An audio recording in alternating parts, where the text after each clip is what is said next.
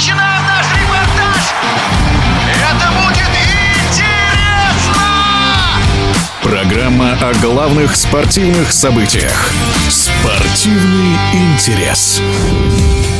У каждого футбольного чемпионата мира или чемпионата Европы своя тональность, своя эмоциональная составляющая. Вот мнение о Евро-2020 и, конечно, об игре сборной России Владимира Владимировича Познера. Должен сказать, что команда не произвела на меня никакого впечатления. Э, довольно серо, неинтересно, часто лишено смысла.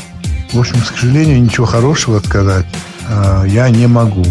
Я считаю, что победа над Финляндией – это случайная совершенно победа. Был красивый гол, но, в общем, сказать, что сборная России выглядит сильнее сборной Финляндии, я никак не могу. Футбол наш находится в плохом состоянии. Я не специалист, я не могу объяснить причины этого.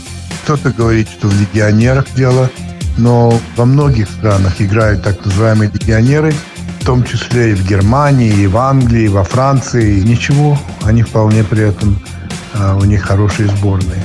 Так что сказать, в чем проблема, не знаю.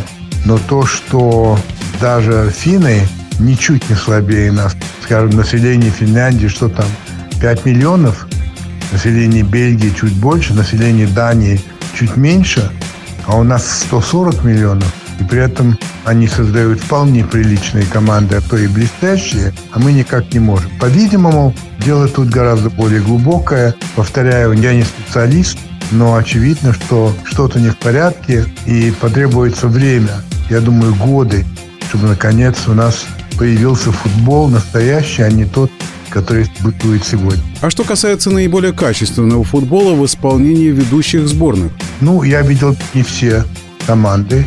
Очень понравились бельгийцы. Мне очень понравились французы. И вообще мне понравились итальянцы. Какая команда победит, я не знаю.